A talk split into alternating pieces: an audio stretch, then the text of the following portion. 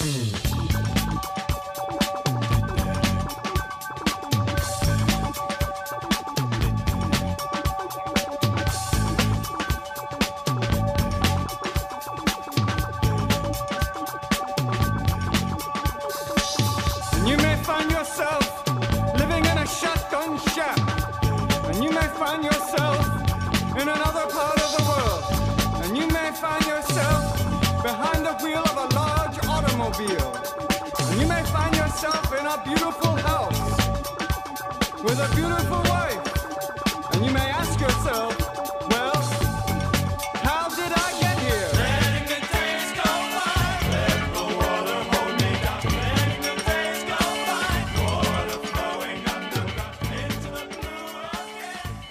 Hey, how's it going, everybody? This is Chris. Welcome to episode 96 of X Lapsed, and uh, hmm, it's going to be a potentially divisive episode of X Lapsed, where uh, some of you may not like what I'm going to say, and uh, well, some of you might like what I'm going to say here because the book we're going to discuss, I'll come right out and say it. I didn't care for it.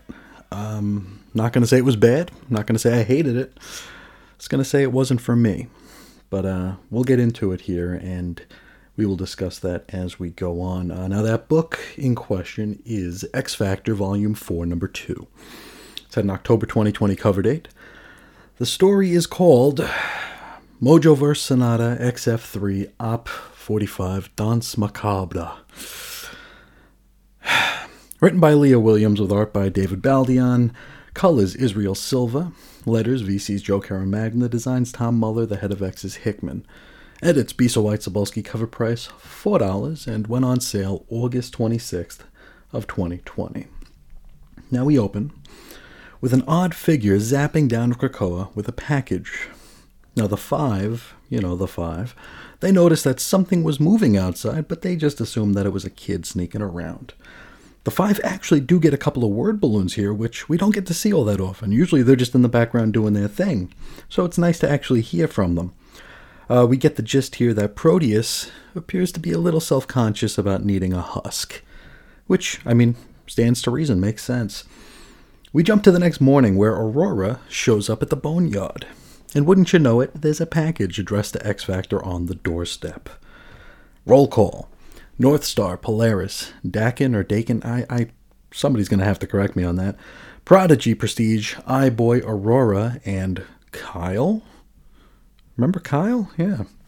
Double page spread of creds with our ridiculously long and extremely precious issue title. So I guess uh, maybe this one actually needed both pages. Let's go back to comics. North Star swoops down to hug his recently returned sister and is soon joined by the rest of X Factor, including Daken, Daken, Daken, who wastes no time getting into his gimmick. Aurora then goes to hand over that package, but winds up dropping it, and whatever was inside it shatters. Since this is a Dawn of X book, it should come as no surprise that this contents was booze. You tired of this yet? Yeah, me too.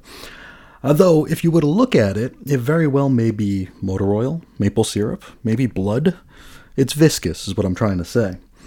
Amazing Baby starts lapping it up, but Rachel and Prodigy figure out that whatever this is, it's A, drinkable, and probably something they can get a buzz off of, and B, evidence. And uh, Rachel drinks two forensics, which, as both an X Men fan and a student of forensic psychology, causes my body to go into like a struggle where it doesn't know whether or not it wants to cringe or just shut down.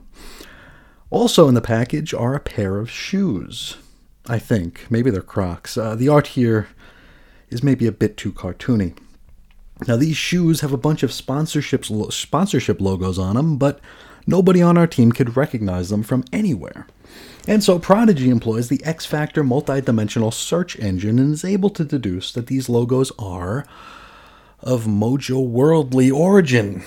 And it looks like there's been a murder in the Mojo verse, which sucks on several levels. Um, North Star's size, which is about my reaction as well.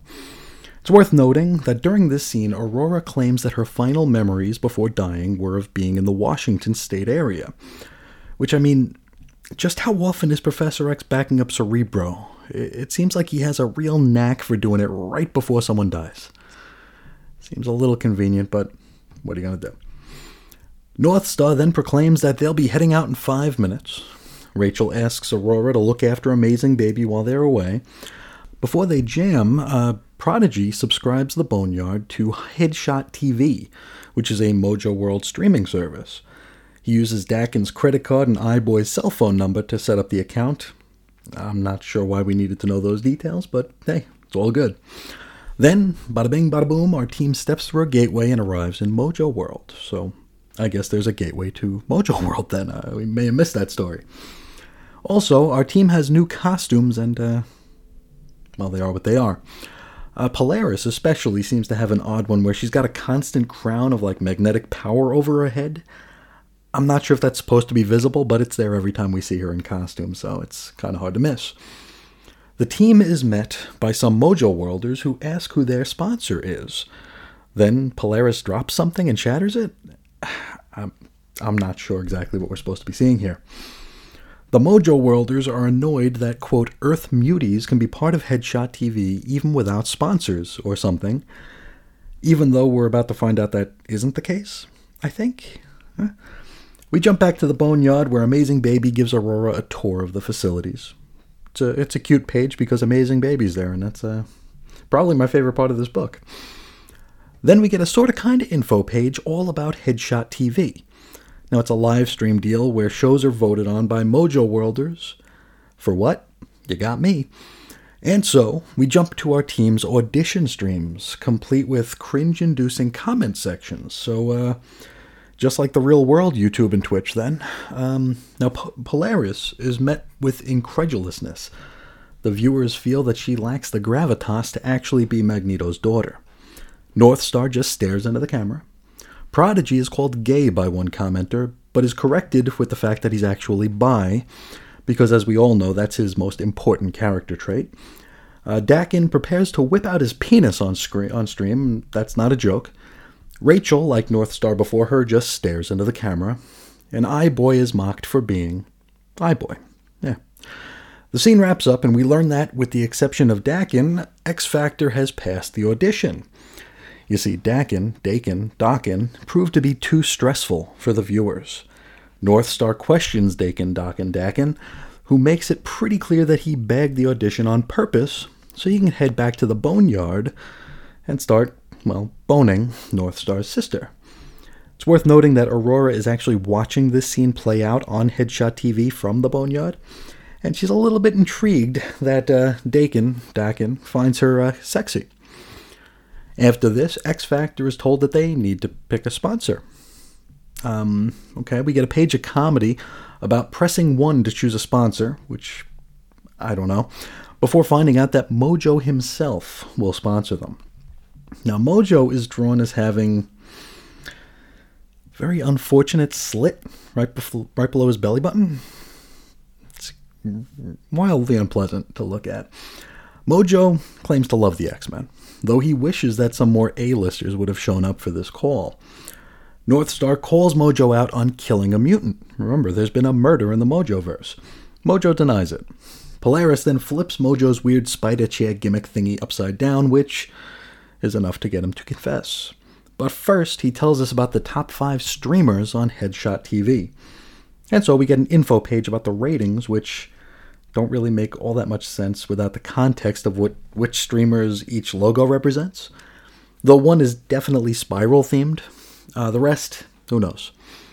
Mojo then spills the beans that a dumb mutant girl died while competing for a top streaming spot on Spiral's showcase. And so Prodigy scans the area, finds out where Spiral's showcase is, and Northstar and Polaris fly in that direction. Only there's like this electrical net surrounding it, which zaps them both and sends them to the ground they wind up crashing into a streaming studio full of Mojo World dorks. They may even be the same ones that we came across after emerging from the gateway back at the beginning of the issue. The rest of the team shows up, and it looks like we're about ready for a showdown, but that's going to have to wait until next issue, because we wrap up back at the Boneyard, where Aurora and Amazing Baby are watching this all play out on Headshot TV. North Star's husband arrives home, and thankfully they introduce him as Kyle because nobody knows this dude's name. Aurora invites him to have a seat and watch the show, and that's it. that's where we end it. Uh, next episode, X Men number 11, which ties into both Empyre and X of Tens. I mean, it literally has the branding for both on the cover. So uh, we'll see how that goes. Um, but first, let's talk about this issue, and I'm not going to keep you very long here. Um, I do have a question. Like, uh, I read the first issue of this not too long ago, and I came away with it came came away from it uh, positive. And it makes me wonder: Did I suddenly become like a really old man? I did, in fairness, have a birthday between reading X Factor number one and number two. But did it age me that much? Because, uh, yeah, this wasn't for me. This wasn't for me. Um, am I just too old for this? Am I too out of touch for this? Am I missing the genius of this? Um, I don't know. I, I, we, we talk a lot about stakes on this program and how the stakes have shifted, the stakes have changed, stakes are what they are. But I feel like the purpose of this book is to prove that everything's a joke. Um, and I mean, we are in Mojo World, so that stands to reason that it's going to be a little weird. Whatever the case, though, I feel like we're taking it a step even past that to where it's almost making a statement on the futility and the unimportance of everything. And I, uh, I don't like that.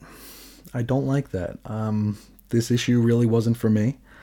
That's okay though. Not every issue is going to be for me. But um, hopeful that this will come back around. I like I said, I did enjoy the first issue. There were some bits that really got under my skin of that first issue, but uh, maybe those parts were supposed to get under my skin. I don't know. This one though, I mean, it took me several tries to get through this issue because uh, the cringe was real for me. Um, and you know, that's not to say that if you like this issue that you were wrong to like it. Just like it's to say I didn't like it, I'm not wrong not to like it. There's different things for everybody out there. Me being a completionist and an idiot, I'm going to keep up with this, even if I'm not digging it. And if you are digging it, please feel free to let me know here. Maybe, maybe I am missing something. I'm always open to the possibility that I am. You know me. If it comes down to my opinion versus someone else's, I always assume that I'm wrong. So, uh, you know, if you have any sort of insight on this issue that you'd like to share with me, please please feel free to do so. Also, if you agree, don't don't hesitate to uh, reach out to because I, I need all the validation I can get. Uh, really, not much more to say. Uh, wasn't for me. Wasn't for me. Uh, I, am and I mean, it seems like a almost a perfect storm of things that I don't care about. I'm not a fan of Mojo World. That's not a fault of the story. It's not a fault of the creative team. Mojo World. It only works for me in very, very rare occasions. Um, I'm not a fan of current year stuff. I like I don't need streaming on in my comics, even though you know it is a sign of the times. So maybe I just have been left behind here, but I'd prefer not to have to deal with that kind of stuff. That's just me though. Not a fault of the story, not a fault of the creators. Just a Chris problem. The art here was a little obtuse at times. Um, that's not to say it was bad. It wasn't bad. There were some really, really good looking uh, panels and pages in here. Just some of them were a little bit wonky. Uh, Polaris dropping something or smashing something. I couldn't tell if she accidentally, you know, Butterfingers dropped something or if she slammed something to the ground. It wasn't clear. Uh, the package, who knows what was in that package? It was wet. That's all we know. it was wet and maybe drinkable. At least, you know, the, the, the werewolf puppy drank it just not as clear as it could have been, perhaps. Um, this is one of those issues where I almost feel like uh, this is Excaliburian, in that I feel like we're at that disadvantage where I feel like we might have missed something, or I feel like I missed something, or I'm just too dense to realize that we didn't. Whatever the case, yeah, this issue wasn't for me. That's really all I got to say about it. But before we move on to the mailbag here, this is the final Dawn of X Wave 2 number 2 so let's hit up our power rankings here. We'll, we'll rank our, our four Wave 2 books here. I gotta say, the best one out of the Wave 2 number twos was Cable.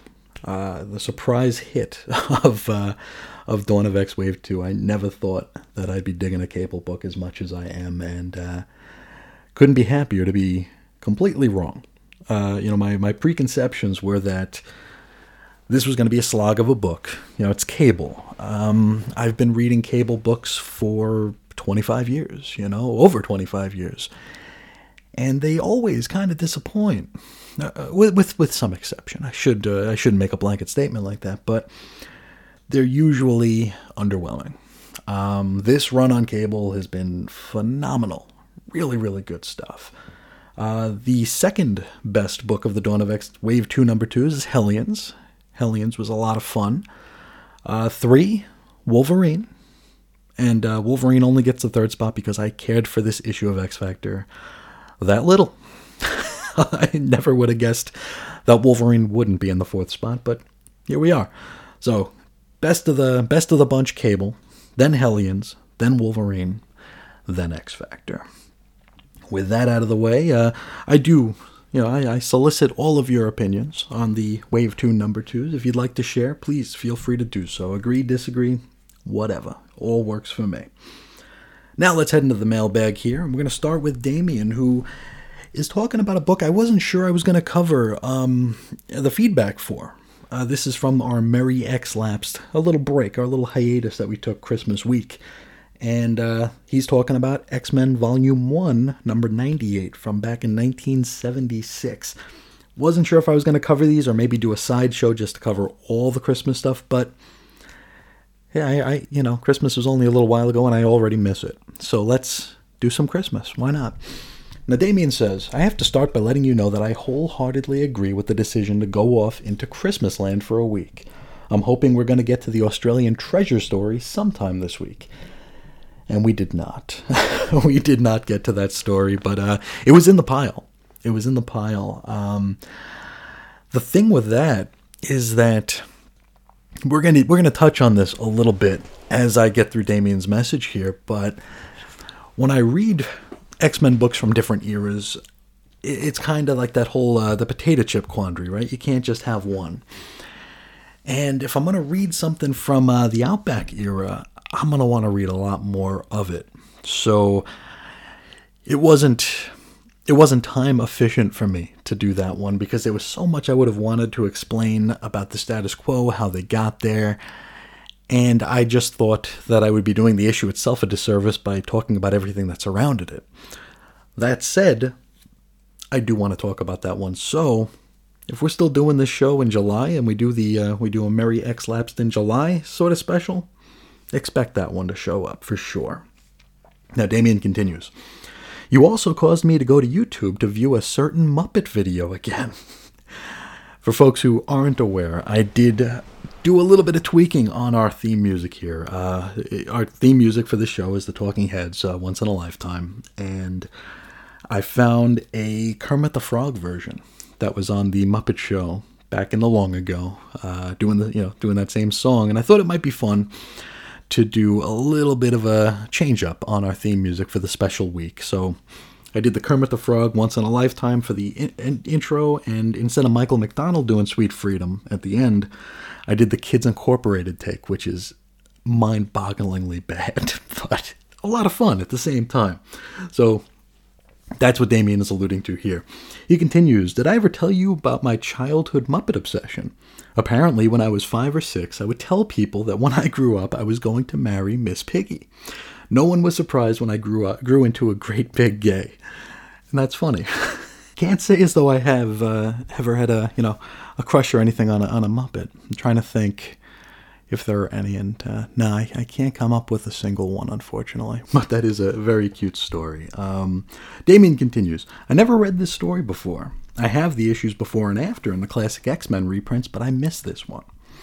Uh, Wolverine's widow's peak really is a thing. Fortunately, Dave Cockrum was famous for changing things after he saw them in print, or it may have remained. It's odd how new and flexible all characters are, but already Claremont is starting to give them their own character traits. The revelation about Wolverine's claws is a sign of how quickly they were developing.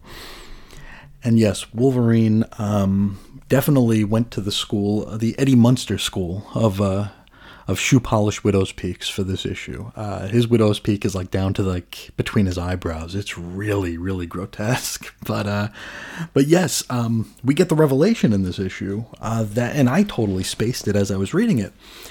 That Wolverine's claws are part of his body and not part of his gloves, which, you know, hindsight being what it is, it's hard to remember that there was a time where that wasn't just obvious, where it wasn't apparent.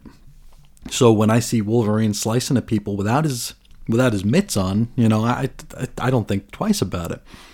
When I get to the next page and Banshee is looking at him like, holy cow, those are part of your body, it, it all kind of, kind of comes together and it's like, wow, this was a huge revelation.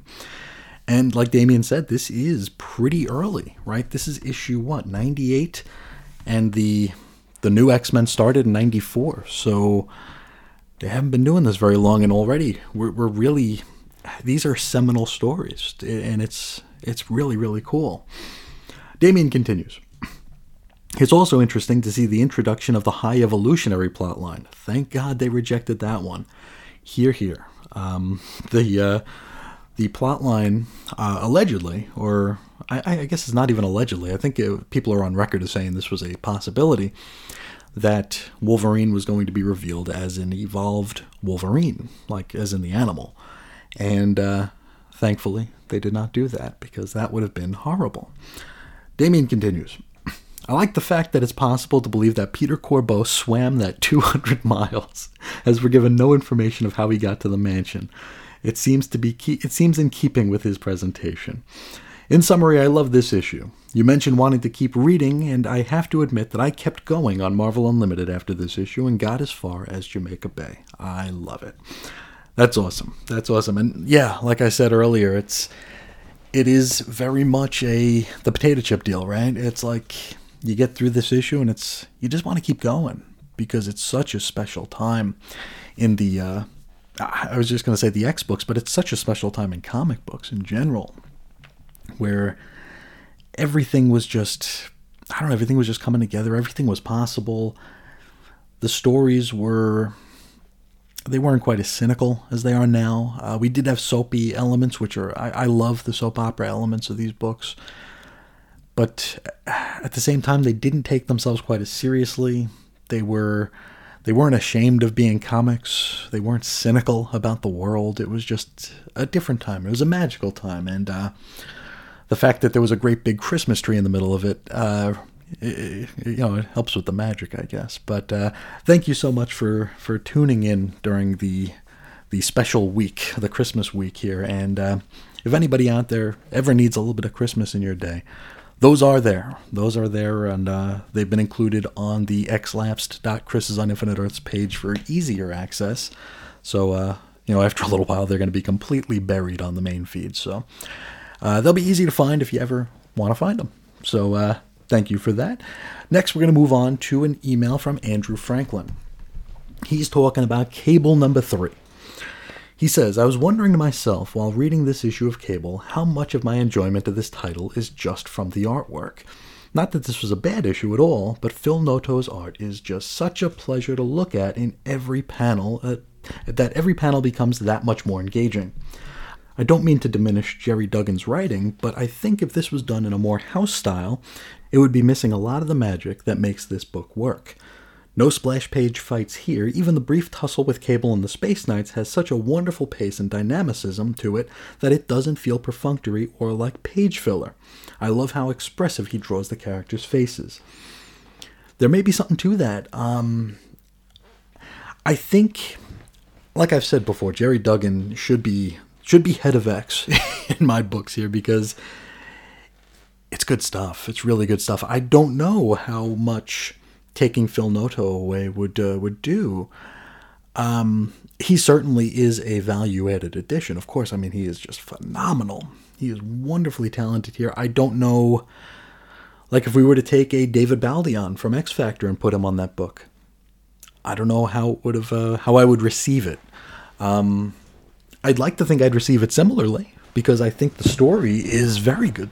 But uh, but yeah, I mean Noto is just on a whole another level here. I feel like this is one of the better marriages in comics right now. Noto and Duggan are just killing it. So, really, really solid stuff. Andrew continues Art aside, I enjoyed this issue. I like how Duggan writes these Galadorian knights. They're not treated as jokes, but we're not being hit over the head with the serious hammer either. And they've got a few, a few good lines that made me laugh. Duggan is funny, and he knows how to write humor in a way that translates off the page. That's why I wasn't worried when Ryan Reynolds, or I mean Deadpool, came into the story. I think Deadpool is fine. My preferred fourth, fourth wall breaker is She Hulk, but he was used well here. I thought his banter with Cable was funny. And it's true. It's true. I uh, I was shocked that uh, when the revelation came that Deadpool was going to be in this issue, even though his mask is on the cover, like Kid Cable's actually standing like right in front of Deadpool's mask on the cover, and I didn't notice that. Probably because I've been looking at our, you know, our X-lapsed art, which is in sepia tone, and it wasn't completely clear that it was Deadpool's mask. But uh, I didn't know that that was coming. So when he showed up, a little bit of trepidation, right? Because the last I last time I read Deadpool actively was uh, during one of the Marvel Nows, and I kind of made reference to this while I was talking about this issue. It was during one of the Marvel Nows where he was sharing a body with a Shield agent, because of course he was, because Shield was friggin' everywhere back then. And they still might be for all I know outside the X books, but I'll let the other books have them because I hate Shield. Shield is boring. Shield has sucked so much of the magic and the joy out of the Marvel universe that if I never see Shield again, probably be a little too soon. But put Shield on the moon with the Inhumans, then blow up the moon. Perfectly fine with me. But I was surprised at how well Deadpool came across here, and Duggan, like you said, he is funny here, and it's it's this weird blend of subtle humor and Deadpool zaniness that just works so well. The banter with Cable was funny. Him calling uh, the, the cuckoo Bummer was funny. It's just good stuff. Andrew continues. Not much else to say about this issue, though. It moved the plot along, and I'm happy for the ride. We got to see Teen Cable, or is it Kid Cable, killing OG Cable? Was this scene new or just new to me? Makes me wonder if the old Cable we saw in the previous issues is OG Cable or an older version of Kid slash Teen Cable. And that is a big question, isn't it? I don't know who the old man cable is in this book, but uh, that scene is. Um, I'm guessing that scene is new to you because it does take place during the extinction. Is it extinction? Uh, you know, extermination. Oh, yeah, extermination miniseries that is still sitting just a little bit to my left here, waiting to be read eventually. But uh, that was the storyline where Kid Cable makes his debut, and allegedly the time displaced, you know, 60s X Men, the, the young X Men, are sent back to wherever the hell they came from. Though I don't know that they actually were ever shown going back to wherever they came from. I don't know. We'll, we'll get there. We will get there one of these days. As soon as I can figure out an interesting or half assed creative way to make a portmanteau out of X lapsed and extermination. So we'll, we'll, put a put a pin in that for now, but we will get there. Uh, but again, I don't know those uh you know the older cable who was uh shooting things in the face and fighting like giant enemy crabs over the past couple of issues i don't know who that is or where that is or when that is so that's going to be a fun one to find out about uh, as we work our way through this one andrew wraps up with that's all i've got so until, until cable catches quentin quire fooling around with one of his girlfriends and kills him for the umpteenth time make mine X lapsed well, thank you so much for writing in, and yeah, I'm sure it'll happen because Quentin Quire has to die at least once in every you know 18 or so pages. So I guess Cable killing him is as good as anybody killing him, right? But thank you so much. Uh, we're gonna wrap up with a letter from our friend Evan Bevins, who's answering a question I asked back in the long ago, or maybe about a month ago, having to do with times that you jumped off the X Men. It's a question I posed to the folks to share with me when you guys left the books you know, a lot of us talk about when we discovered the books. You know, that seems to be, you know, one of the first questions you ask another comic fan is, you know, hey, how did you discover this this crew, this team, this creator? When did you, you know, when did you give it a shot? What did you like about it? Why'd you stick around? But one of the things that also gets asked a lot, but maybe not quite as much, is, hey, why did you leave? right? I think a lot of us have those stories of when we walked away from a property, from a character, from a creator. You know, it's part of the hobby process, right? It's just, it ebbs and it flows. And uh, some of us are there for life, some of us are there for most of the life, and some of us just come and go, and uh, we just dig things when we dig them and don't when we don't. So, Evan's going to share his story here, and he says, I know I'm about a month behind your call for jumping off points, but what's more X Men than a little time travel? Maybe a space adventure with a pit stop in Otherworld. I kid, I kid. After dabbling in X Comics here and there, I got sucked in by the X-Cutioner song. I stayed with X Force through number 75, in part because it was the one I was able to get a complete run of. But with Shatterstar departing and the art not being to my taste, I was thinking about dropping it when issue 74 came out, with the team facing off against Strife in the afterlife. That reinvigorated my fandom, but I missed issue 76 when Shatterstar came back. I picked up issue 77, which set up a weird story that just sort of ended. I don't remember the specifics, and I don't think I have the issue anymore, but it felt like the first part of a multi part story that didn't interest me, but it was just a fill in issue or like this plot about weird things ha- happening to kids in a small town was set up, and then X Force left town. So that was it for me in X Force. Now that is a issue I remember um, because the cover looked something like a maybe a Norman Rockwell well painting. Maybe I know the uh, the logo was uh, stylized for that issue, and it was like something like City of Lost Children or something like that. And I think uh, it had Boom Boom like on a swing or something like that. But I do remember that issue you're talking about there. And uh, it's interesting that as you were gearing up to leave the uh, the X Force book, is when I came back to the X Force fold here. I, I told that story on an issue of Chris is on Infinite Earths where post moving from New York to Arizona, that's when I rediscovered comics. And I rediscovered comics through X Force number 71, the first issue of the, the road trip era, which uh, was so shockingly different from the X books that I had left behind two years prior, where everything was just a huge event. Everything felt very, you know, imagey, uh, for lack of a better term. And I had just grown very tired of it. But seeing this X Force with with art that I actually did enjoy, I, I liked Adam Pollina's work. I didn't like his work maybe a year or two before that because it's kind of a perfect storm. A lot of artists really suffered, in my opinion, when Marvel shifted to that awful, horrible, glossy paper.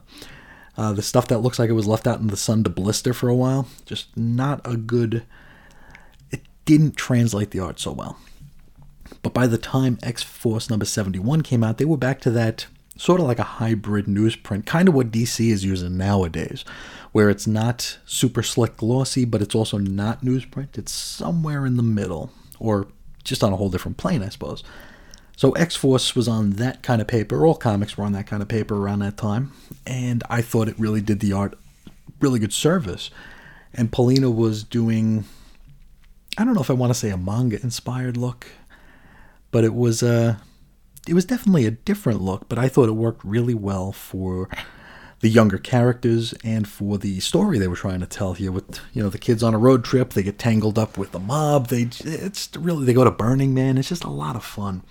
Um, and that's what reinvigorated my entire love for the x-men books. And if you asked me back then if, uh, if i'd ever pick up an x-force book X Force would have been the fourth X Men book I would have picked up because I would have picked up, you know, Uncanny, Volume 2, or X Factor before I'd ever pick up an issue of X Force. But there was something about that issue, something about that cover that just uh, brought me back. Now, Evan continues.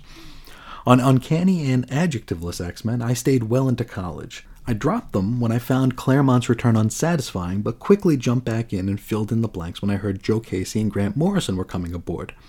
Morrison's JLA to me is the gold standard of superhero comics, and Casey's pitch for the X Men in a Wizard special convinced me that he'd be the right man for the job. Plus, I had seen him in some panels at the pre Wizard World Chicago Comic Con, so I felt a connection. But as I kept getting Uncanny and new X Men, I realized that after I finished each issue, I was in at least a slightly worse mood than when I sat down to read it. I finally came to the conclusion that there was just no point in spending money on something I wasn't enjoying. I liked a lot of the ideas Morrison presented, and his impact on the X-Men X realm remains important to this day, but it just didn't land right with me. Cyclops mercy killing a guy in one of the first issues really set a bad tone for me. I did eventually read his run through the library and might go revisit it again sometime. And yeah, you know, it's funny. Um, the Ugly John scene is what you're uh, referring to here, and I think it was in Morrison's very first issue, the uh, first part of E is for Extinction, where we have Ugly John. He's just a, I guess he was just a useless mutant with just, I guess, ugliness as a power. I don't know. Uh, kind of like a, a Morlock with even less powers than a regular Morlock. I don't know.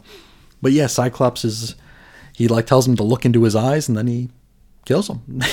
and it's funny because I don't think I've ever stopped to think about that before.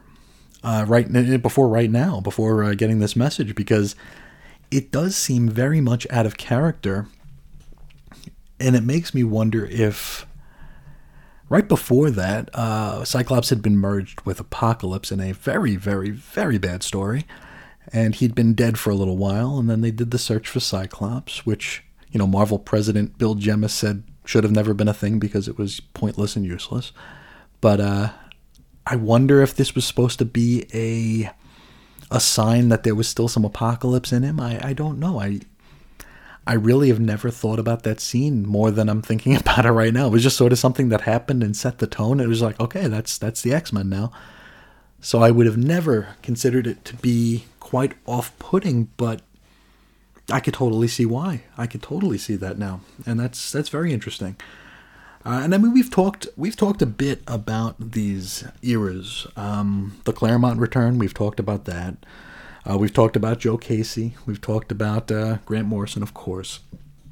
But a very weird time in the X books, and it's interesting to see how uh, you know we talk about coming and going in the fandom, and it's weird to see bits and pieces of um, of lore and continuity and just of history that have different effects on people. Where I, I've talked to people who never would touch an X Men book until the Morrison run, and then they were off to the races, right? And couldn't read anything but the Morrison stuff. And then I'm reading from people who loved the Claremont return, and when it was announced that Casey and Morrison were coming, that's when they jumped off, or they tried and then they jumped off after that so it's very very interesting that uh, that we we're just coming at this from all different angles. It's it's very very cool stuff, and that's one of the reasons why I enjoy doing this show so much because we do get to see these things through you know other people's point of views and other people's experiences, and it's it's very fulfilling for me. But uh, I'm a very boring guy, so I might find I might find some of the more droll things in life to be fulfilling, but I'll leave that for you to decide. Evan continues. For a while, I considered Lobdell's Dream's End as my personal X Men series finale, and Whedon's astonishing run is the best reunion movie ever, although it relied heavily on Morrison's contributions, like Emma Frost becoming a full fledged X Man and the school being an actual school, not just a base for the team. But I would drop in now and then, with Wolverine and the X Men being my longest extended stay. I bought HoX and PoX and was planning to give X Men and Excalibur a shot, but real life stuff got in the way. But thanks to Hoopla, Comixology, and Marvel Unlimited, I can follow along on a delayed basis. And thanks to XLapsed, I have a greater incentive to do so with all of it, even titles that wouldn't have drawn my money on the shelf like Fallen Angels. a decision I would have been comfortable with, and Hellions, uh, which may have been missing out. The jury is still out on that one. But the chance to read along and discuss, even a month behind the rest of many listeners and ahead of some, is a terrific incentive. Well, thank you so much for for saying all that and for uh, for sharing your experiences. Uh, it really is the most fulfilling part of this uh, of this project that we're working on here. Just having this this great community to discuss and share our experiences and uh, talk about how we're how we came, how we went, and uh, how we're enjoying what we have today. Um, I love that there are things out there like Hoopla and Comixology and Marvel Unlimited, even though you know I don't do digital. I can't do digital because it's I need I need the the tactile sensation. That's part of the process for me. And uh, but I do understand that for many that is the best option, and for many that's the preferred option. So I love that it's there. I love that with things like Hoopla, you could you could follow along for free because some of these books free is the right price, like Fallen Angels, and maybe maybe X Factor. I don't know. We'll, we'll, we'll see how that goes. The uh, jury is, you know, still out, I guess. But uh, to talk about some of your later stints in X fandom here, I'm on record of talk as talking about astonishing is not really rocking my socks. I even had the idea and actually drew up a logo to do an astonishing X lapsed program, just to revisit the uh, early Whedon run, just to see if it's uh, see if it's something that I was just in a wrong time and place for. Like I said, I mean, we're talking about this issue of X Factor, which wasn't for me. And in the back of my mind, it's always going to be a situation where I'm wondering if it's just if I'm not seeing something because eh, I'm never going to take my opinion as gospel. We've all got them, and uh, if I stack yours next to mine, yours will be taller than mine. So I get a lot of uh, comments about how the astonishing run was for many what like the Claremont run was for someone else, right? It may have been their first, it may have been their favorite, it may have been, you know, the seminal brick in their X Men lore wall, right? And that's cool. That's cool. For me, I was just so hooked on the Morrison stuff that the Whedon stuff felt like a slap in the face. I do worry a little bit too much about how the sausage is made, which is not good. Those are Chris problems. They are not the fault of a story. They are not the fault of a creator. They are not a fault of a fandom. It's all me. But I do feel like with as um, passionate as fans of the Astonishing Run are, that maybe I do owe it uh, another view without without concerns about how they're going against something Morrison did, or without worry about having to wait six months between issues because Joss Whedon, you know, couldn't get his stuff together long enough to write an issue of the book that he wanted to be on. Especially when that book was kind of the straw that stirred the drink for the rest of the book, so all the rest of the books kind of had to tread water while he waited to do crap on Breakworld that nobody cared about. I should probably stop. Um, one of these days, we will take a look at Astonishing X Men, whether it's on this program, whether it's on this channel or another channel. I do have some standing offers to do some shows on other channels. Maybe we'll do some Astonishing X Men somewhere, maybe here, maybe there. We'll find out. But it is something that I do want to do because I feel like I'm. I feel like I'm selling it short every time I talk about it because I have just such a bad taste in my mouth about it. But on to Wolverine and the X Men post Schism. Boy, um, another one of those situations where I could not have been happier to have been wrong. Uh, Schism to me, I hated Schism because uh, what it took from us. This is something I've talked about before. Another Chris problem, worrying about something that doesn't matter. I like legacy numbering.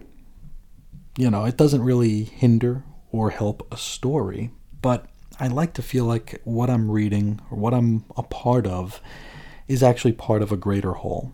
You know, like if I'm reading, uh, like I was over the moon when uh, when uh, Action Comics and Detective Comics went back to the legacy numbering because right now I'm buying, you know, Action Comics number 1028 and or 1030, whatever the hell they're up to.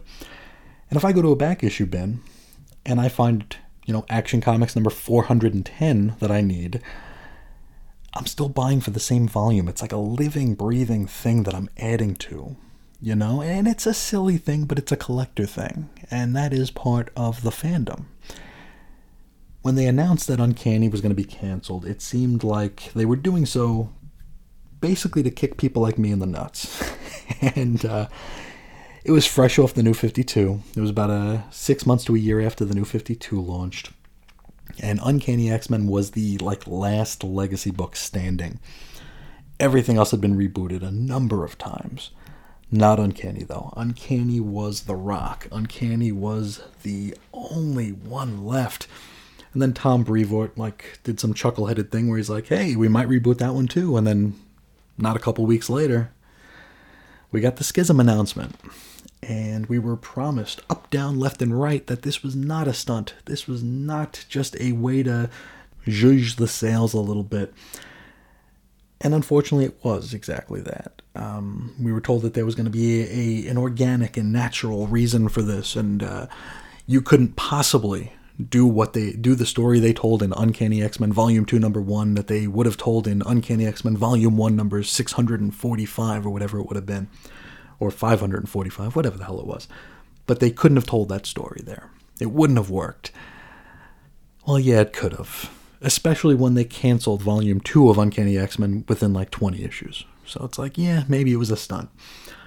That said I did not want to enjoy Wolverine and the X-Men because I'm I'm a Cyclops guy and I wanted the Cyclops side to be better, but the Cyclops side was very, very dull. Um, what we got on the Wolverine and the X Men side was an absolute bonkers blast. I don't know that I've ever had that much just f- straightforward fun with an X Men book before. Jason Aaron just just slaughtered it, killed it. It was so much fun. Plus, it had one of my very, very, very favorite artists in the world on it, Chris Bachalo just su- such a great book. Um, I remember it fondly. It's one of those that I wish I can invent a, like an extra day of the week to to devote to reading it again because uh, it was just a blast.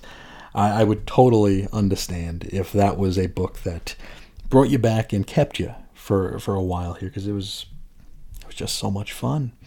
But uh, with all that said, I, I definitely want to thank Evan for sharing his story with us here, and I invite everybody else to do so as well because these are fun conversations. They might be a little bit repetitive to hear me wax on about the same stuff over and over again, but hopefully that won't stop you from sending in your own uh, your own stories, your own experiences, because I'm having a lot of fun learning more about all of you.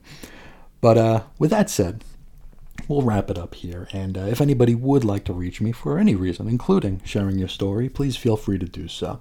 You could find me on Twitter at Ace Comics, or you can hit me up at 90sxmen at gmail.com, or weirdcomicshistory at gmail.com. Google forgot they locked me out, so I was able to get back in, change the password, good to go.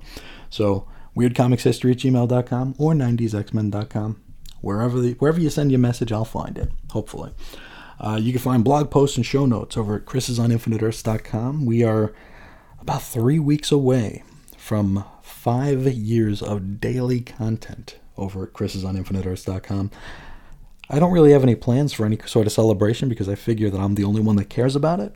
So uh, we'll we'll put a pin in that and see what comes what comes of age on January 31st of this year. Uh, you can also go to xlapsed.chrisisoninfiniteearths.com for just the xlapsed stuff. You can chat with us on Facebook at our little group, 90s X-Men. And you can listen to anything you want from the Chris and Reggie audio archives at chrisandreggie.podbean.com. Now that's where we'll leave it for today. Uh, once again, apologies for the negativity regarding this issue. Uh, again, I'm not saying it was a bad issue. I'm just saying this issue wasn't for me. Um, if you agree or disagree, please feel free to let me know. I, I'm fine with any and all sort of uh, engagement. So you let me know either way. But I want to thank everyone so, so much for sharing your time with me today. And as always, I will talk to you all again real soon. See ya.